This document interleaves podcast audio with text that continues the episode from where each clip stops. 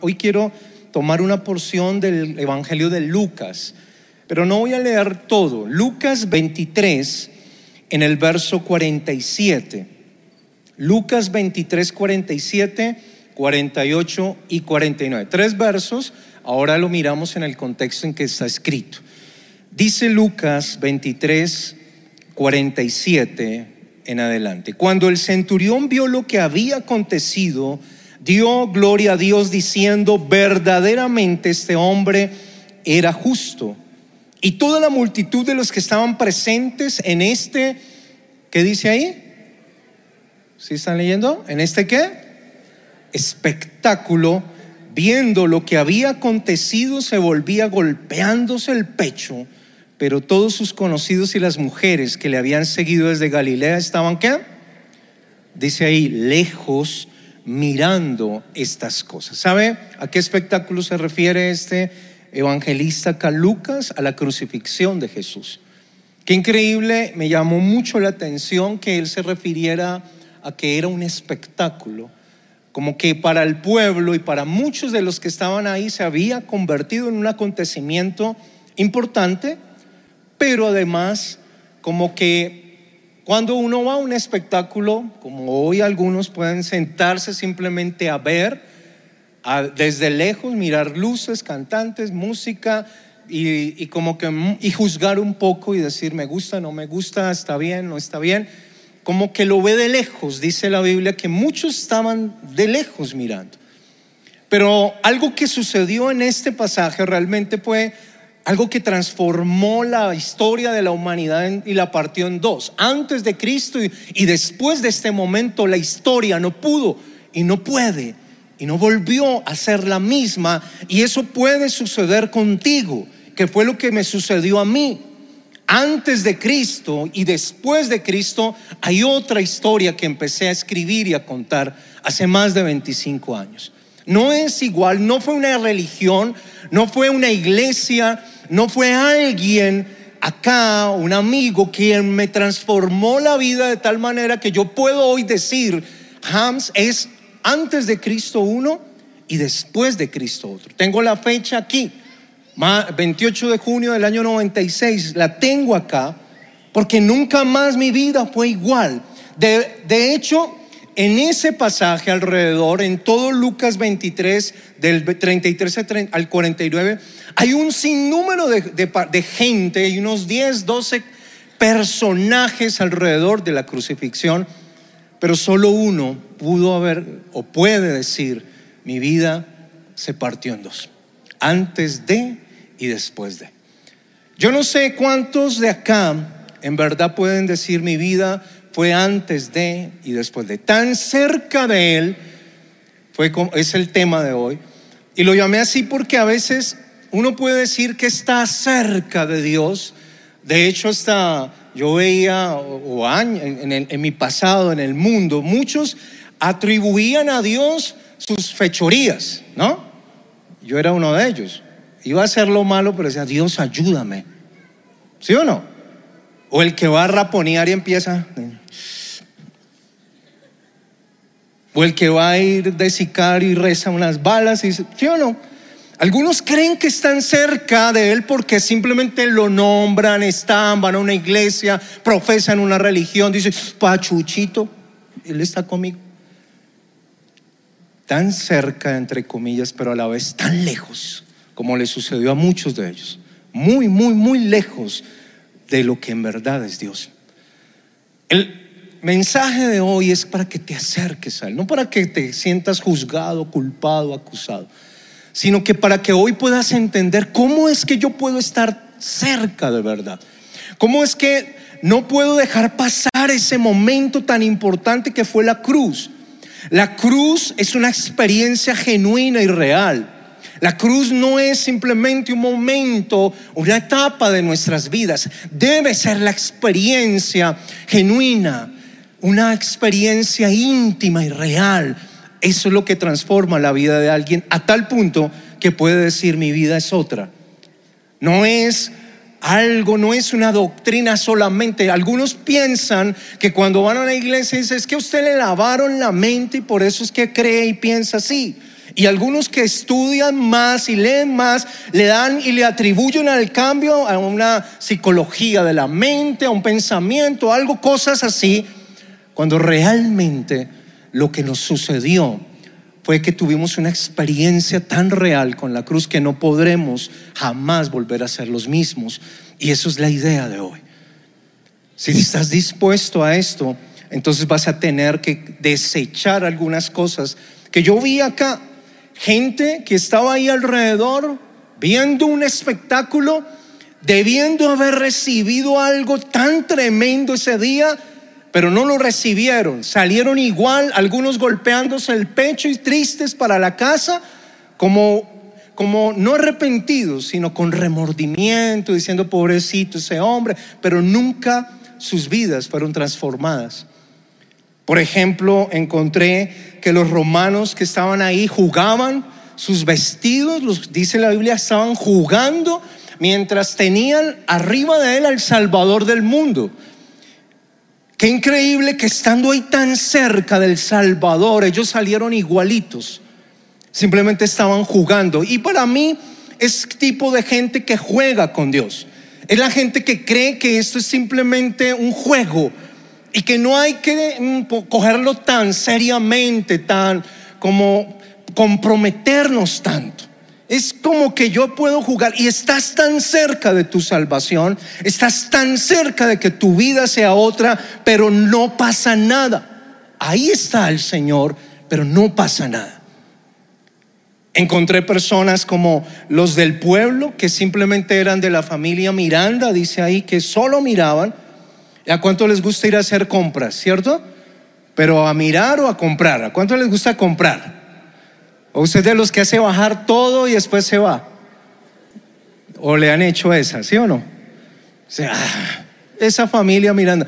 ¿A cuántos a veces se les invita, se les motiva, se ven y sí, miran, con, no dicen no, todo les gusta, mm, sí, yo voy, mm, yo veo el video, ah, yo voy a un encuentro, ah, miro, pero no pasa nada.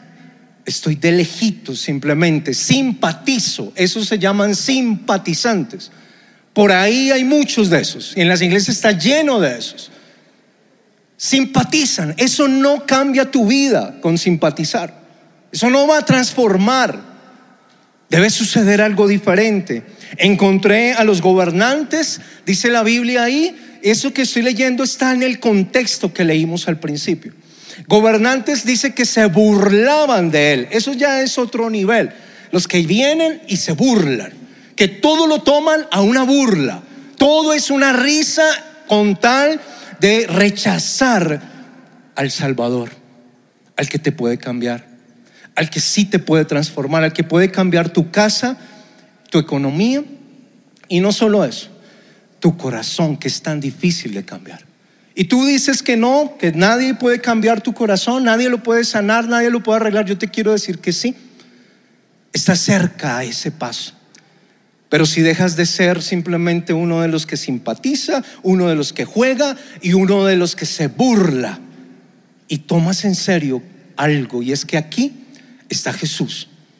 Y Jesús no es nada más ni nada menos, perdón, es el Salvador el Salvador de tu vida y de la mía.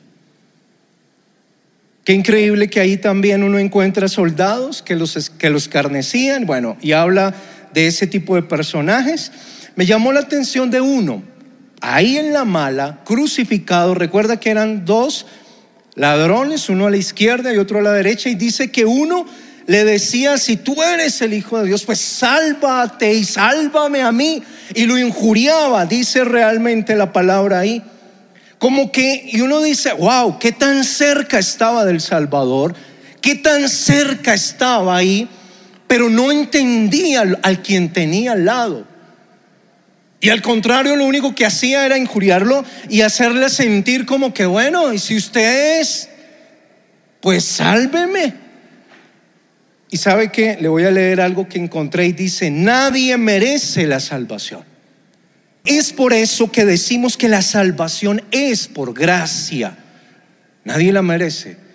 Es por gracia. La gracia es el, aquel favor inmerecido de Dios. No es que lo merezcamos. es inmerecido de parte de Dios hacia los hombres. En el momento en que empezamos a demandarle a Dios alguna cosa, hemos perdido de vista el concepto de la gracia. Ese tipo de gente que va a las iglesias, que dicen amar a Dios y que le dicen, Señor, pues si tú me amas, entonces dame. ¿Habrá alguno acá? De pronto no. Y uno, me, uno ve a ese ladrón y dice, ese man tenaz, ¿cómo le habla así a Jesús? Pues así hay muchos que no se dan cuenta que se comportan igual. Y si Dios no me da, me voy. Y Dios, si yo soy tu hijo, entonces ¿por qué? No, quiero decirte, sabes que tú y yo no merecemos nada. Y yo estoy tan agradecido con lo que Él hizo conmigo. Lo único que yo merecía era la muerte porque la Biblia dice que de la paga de mi pecado era muerte, alejado de Dios, abandonado. Pero cuando Él me recogió, cuando Él me dijo, sabes, yo te amo, te perdono, y me dio una oportunidad, yo entendí que era por gracia. Entonces yo dije, si solo me da a mí la salvación es suficiente. Si es lo único que me diera hoy, no tengo nada más que reclamar.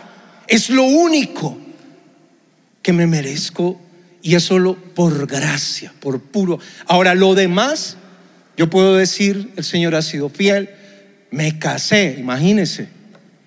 Eso es fidelidad a Dios, ¿no? Usted sabe, se ríe por algo, porque eso fue un milagro. Tengo dos hermosos hijos, Dios me ha bendecido y prosperado, pero yo puedo decir, no porque le toca a Dios darme, porque yo soy su hijo y porque yo soy bueno y porque yo vengo a la iglesia y porque yo...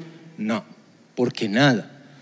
Cuando usted pierde la gratitud, cuando usted empieza a demandar y a sentirse que... Y, yo no estoy diciendo que no oren por, porque la Biblia nos enseña que debemos pedir, que debemos clamar y pedir. Es diferente a exigir y como que a doblarle el brazo a Dios y como que a obligarlo.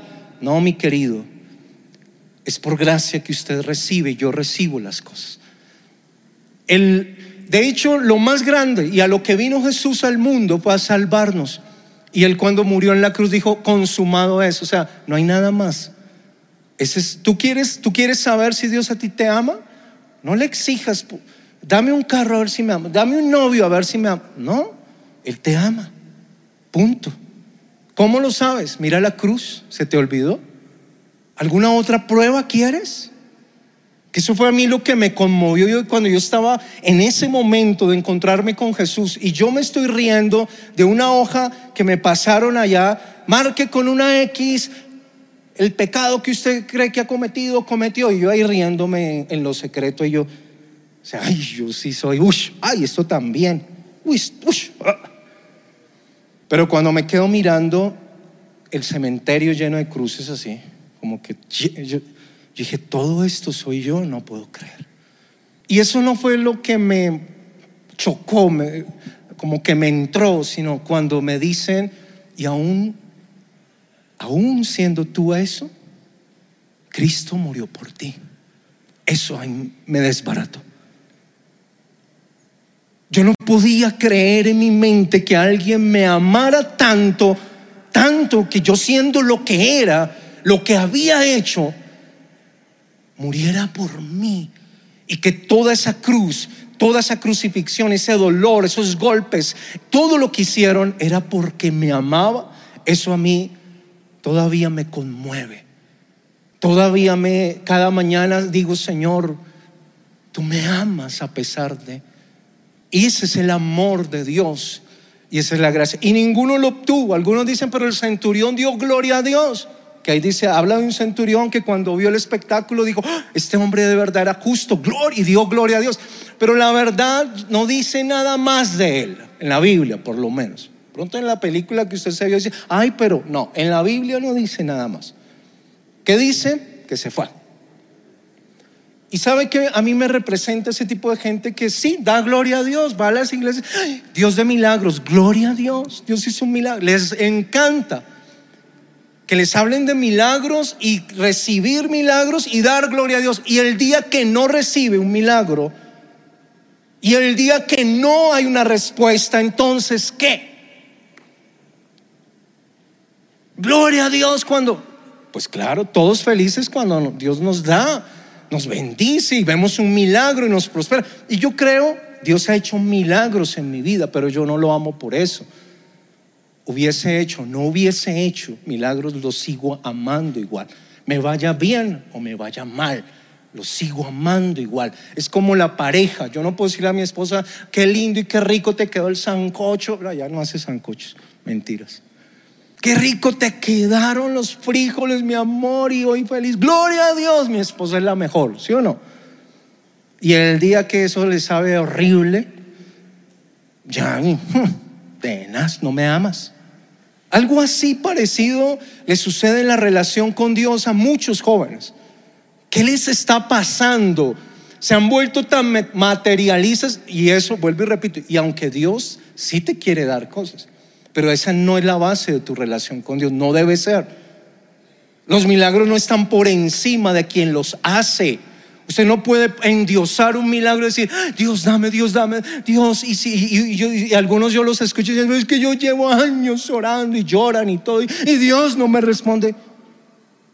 O sea, tu relación se volvió simplemente, dame, si me das, entonces me amas, si me das, entonces yo sí soy el hijo preferido, porque mire a otros sí le da, entonces Dios sí ama a ese más que a mí. Qué mentira, qué error. ¿Y qué problema tienes en tu corazón con eso? Tienes que quitarlo.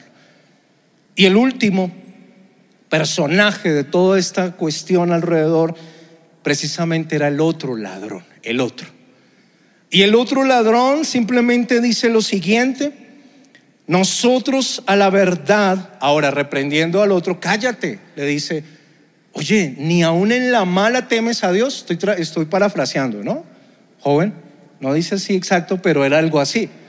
Aún en la muerte, al final de tus días, ni siquiera temes a Dios, le está diciendo al ladrón que lo está injuriando, diciéndole, pues si me ama, si ama, si usted es el Hijo de Dios, bájese y...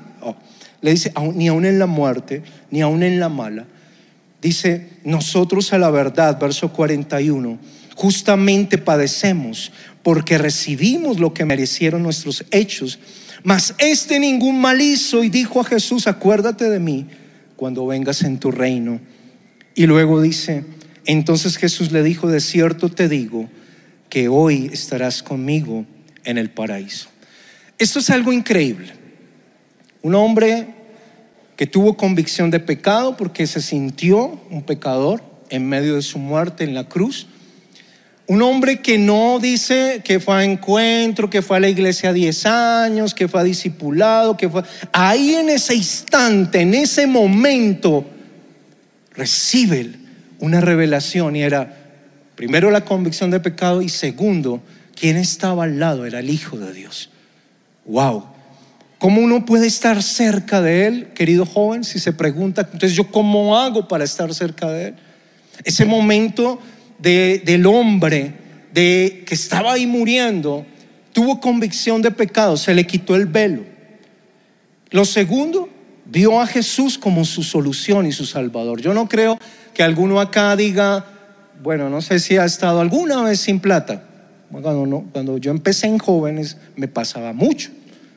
Terminaba la reunión y me tocaba irme caminando. No pasa acá, ¿no? Porque había dado mi hilo de mi bus en la ofrenda. Yo, y después me acordaba, ay, ahora. Y me tocaba valerme a veces de alguien, pero si alguien estaba en la mala y yo sé, no, este sí está peor, ¿será que yo iba y le decía, ayúdame? ¿Cierto que uno no busca sino a alguien que no diga, no, este tiene, venga, présteme para el bus? Pero imagínense este hombre la revelación que tuvo, viendo a otro igual que él, muriendo y peor, porque la Biblia dice que Jesús lo dejaron como raíz de tierra seca, no había hermosura en él, lo golpearon, no igual que a los otros dos. De hecho, a los otros dos no relata golpes, Jesús lo trituraron, lo golpearon, vituperaron, hicieron lo, dice la Biblia que lo, lo trituraron físicamente lo dejaron y, lo, y, este hombre ahí muriendo y, y, lo ve peor y le dice, tú eres mi solución, acuérdate de mí cuando vengas en tu reino. Qué tremendo. Y cuando el Señor le dice, de cierto te digo que estarás conmigo. Hoy yo te digo de verdad, te prometo que estarás conmigo en el paraíso. Este recibió la vida eterna, la salvación.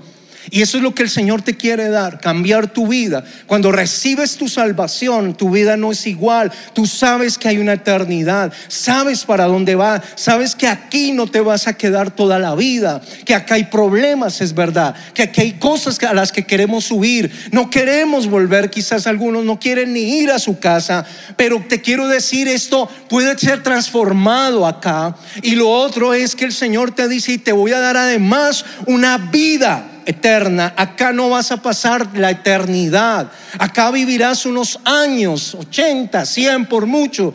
Pero lo eterno, el Señor te promete una vida. Cuando tú entiendes eso y tus ojos se abren a eso, tú entiendes que ahora ya no soy igual. Antes de Cristo y después de Cristo hay algo. No solo es una esperanza, es mi fe y es una verdad. Esto no es un cuento de cristianos o de pastores o de líderes o de la misma Biblia, algunos. Esto es verdad y como dijo alguien, usted la verdad la puede negar, pararse de cabeza y decir que no es verdad, pero jamás la podrá evitar, jamás podrá evitar, porque esa es nuestra verdad y eso es lo que el Señor ha prometido en el cielo a los que le aman. ¿Cuánto le dan un aplauso al Señor por eso? Denle un aplauso a Jesús bien fuerte. Entonces, ¿qué mira el Señor para estar cerca de Él? En el libro del profeta Isaías 29 hay un texto que dice, el verso 13, dice pues el Señor, porque este pueblo se acerca a mí con su boca y con sus labios me honra, pero su corazón está qué? Lejos de mí.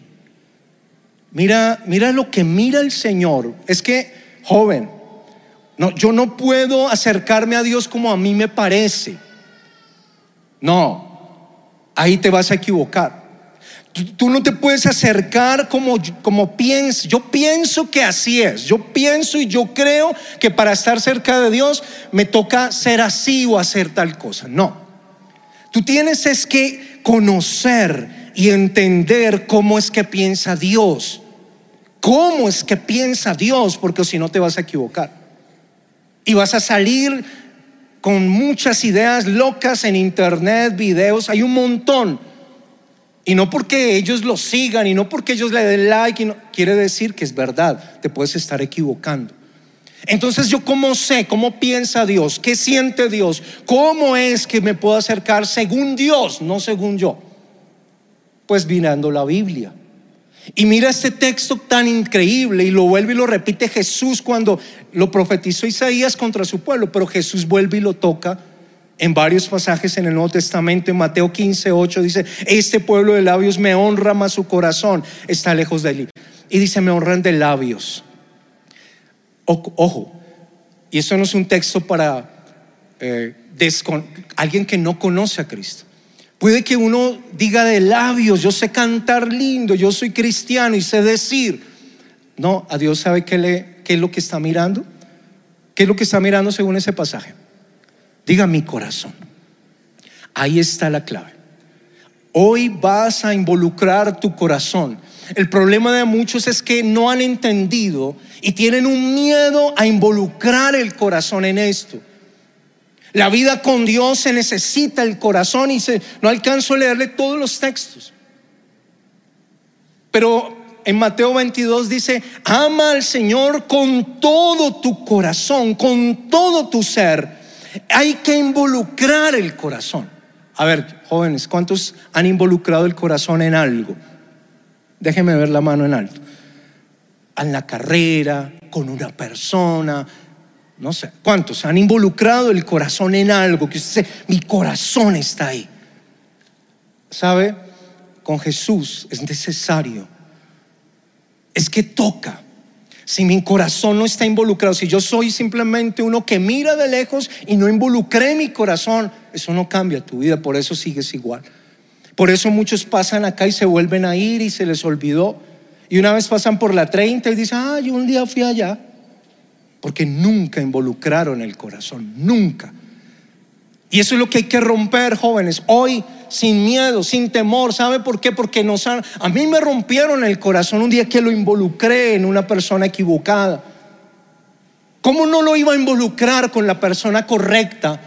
Si me amó, hay una prueba grandísima. Él te ama. Es el único que verdaderamente daría la vida por ti. Te ama de verdad. ¿Cómo no involucrar el corazón? Tienes la seguridad de que no te lo van a romper. Tienes la certeza, es un seguro de que si tú involucras tu corazón con Jesús, tu vida jamás será la misma y no te vas a equivocar jamás. Yo llevo 25, más de 25 años con Él y puedo decir, involucré todo mi corazón. Cuando me decían a alguien, ¿y usted por qué va allá? ¿Y usted por qué hace eso? ¿Es que le pagan? ¿Es que le dan? Yo no llegué aquí siendo un pastor, llegué siendo un jovencito igual que muchos de ustedes. Y cuando pude entender por qué lo hacía, ¿sabe qué dije? Es que mi corazón está en Él. Me enamoré de Él. Punto. Eso es todo lo que me motiva a hacer lo que hago y, hacer y estar donde estoy. Me enamoré. Y esa es la invitación hoy, queridos jóvenes, que usted salga de su lugar y diga ese temor a involucrar, ese temor a no ir más allá, que lo quite.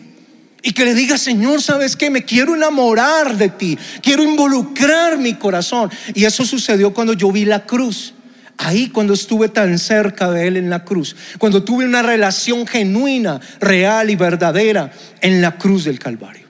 Quiero saber en este lugar, ¿cuántos estarían dispuestos a entregarle su corazón de verdad? Ahora, voy a parar un momento aquí porque aquí hay unos errores, algunos creen que porque, no, yo ya llevo 10 años, yo ya llevo tanto, yo, yo ya sé que eso es para el nuevito, eso es para el que viene por primera vez. No. De hecho, me encontré con una parábola en Lucas 18. Es lo último texto que quiero como tratar de resumirle. En Lucas 18, 9 al 14 hay una parábola del fariseo y el cobrador de impuestos. En la versión que encontré, la nueva traducción viviente dice, luego Jesús contó una parábola a gente que tenía mucha confianza en su propia rectitud. Mira lo que dice, mucha confianza en su propia rectitud. Hay gente que se confía y cree que no necesita, que eso es para otros. Y luego dice ahí, y despreciaban a los demás. Y da una parábola, dos hombres fueron al templo, uno era un despreciado cobrador de impuestos, dice esta palabra, y el otro era un fariseo que ese se apartó a orar aparte y empezó a orar de esta manera y dijo, te alabo, te agradezco Dios, que no soy como los otros, tramposos, pecadores, adúlteros, para nada soy como ese cobrador de impuestos. Wow, qué características, ¿sí o no? No pecaba. Además añade lo siguiente, Señor, ayuno dos veces a la semana y doy mis diezmos. ¿Cuántos líderes hay acá? A ver, levanten la mano los líderes. Si viene alguien y un alguien que quiere ser su discípulo dice, yo no peco. Además ayuno dos veces a la semana y diezmo. ¿Usted qué dice? Venga para acá que usted es de mis doce. Ay, no. Son características y uno dice, wow, ¿qué, qué nivel de man, ¿sí o no? No peca, ayuna y diezma. No. Pero la Biblia dice que este despreciable cobrador de impuestos dice que bajó la cabeza y no la pudo ni levantar al Señor. Y dice, con dolor decía, oh Dios, ten compasión de mí porque soy un pecador. Y se humilló, dice, porque los que se humillan serán exaltados, más los que se exaltan serán humillados. Y luego añade el Señor y dice, solo uno se fue a la casa justificado delante del Padre y fue este pecador despreciable. Tú puedes quedarte en la silla. Puedes tratar de seguir aparentando que tienes una relación y que estás cerca de Él, pero tu corazón no díselo, está lejos. O tomar la decisión hoy, hoy querido joven, el día de salvación, el día de redención, el día es hoy de ponerte en pie. Y yo voy a invitar a aquellos, no solo aquellos que no conocen a Jesús y lo quieren conocer hoy, hoy es el día para ti, pero también a todos aquellos discípulos, a un líder, si eres de los doce, de, de cualquier nivel, que quieren volver a involucrar su corazón a que se pongan en pie y que levanten sus manos al Señor y con toda humildad con toda humildad como esa parábola, demanda un corazón humilde, demanda un corazón que quiere ser santo. De pronto tú no eres perfecto, yo no lo soy aún, no lo seré en el cielo. Y cada mañana le digo, Señor, ten compasión de mí y examina mi corazón como el salmista. Ve si hay en mí, sondea mi corazón, porque entendí que lo que Dios está mirando no es lo que hago afuera. Estoy entendiendo en la Biblia, dice que Él mira mi corazón. Entonces, me aseguro de que mi corazón, que la Biblia también relata y dice que es engañoso y perverso. El corazón. Pero la Biblia dice que de la abundancia del corazón, ¿qué? Habla la boca. Entonces me encontré un texto por ahí leyendo que decía, ¿has escuchado a alguien enamorado hablar? ¿Cuántos han escuchado a alguien enamorado hablar? A ver, ahí lo tiene al lado de pronto. Podría pasar horas hablando de su ilusión, de su amor por la persona a quien ama, ¿sí o no? Pero el avaro habla de dinero, el ambicioso habla de grandes proyectos. El triste, ¿de qué habla?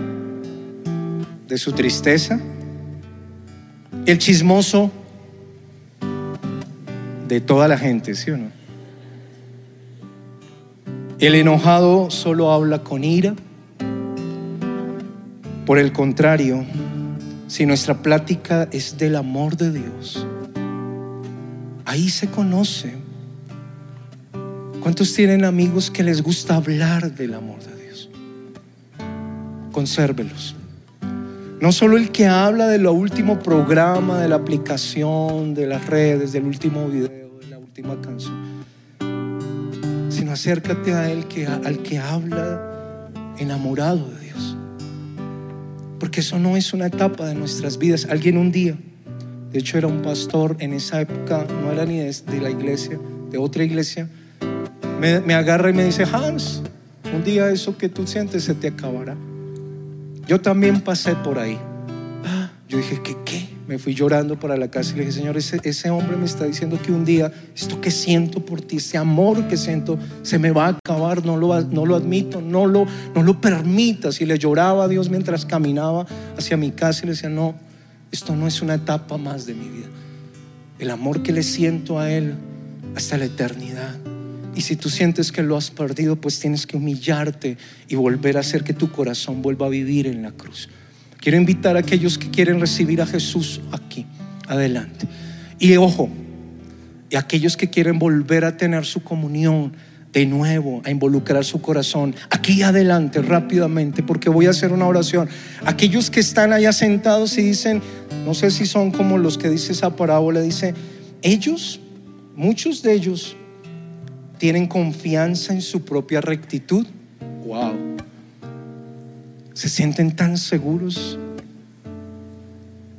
Pero la Biblia dice que el único que salió justificado para su casa fue el pecador que reconoció que le hacía falta y se humilló y pidió perdón. Ten compasión de mí. Ten compasión de mí porque soy un pecador. Yo yo no estoy aquí porque sea mejor que nadie.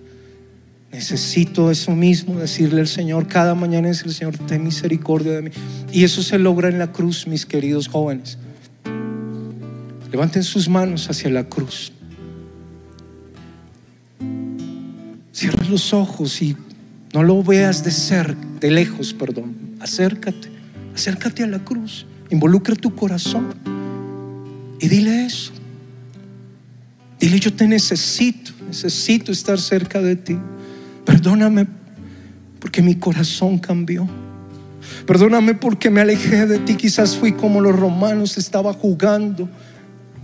Quizás he mirado como, como con simpatía el venir aquí, pero no ha involucrado mi corazón. Perdóname, Señor, porque quizás peor como el ladrón, te he demandado cosas y mi relación se volvió simplemente un milagro. Perdóname, Señor porque tú conoces mi corazón y te he fallado. Límpiame más y más de mi maldad. Perdóname Ayúdame a ser agradable a ti, a tener un corazón correcto contigo. Yo quiero conocerte. Levanten sus manos ahí. Levanten sus manos a la cruz.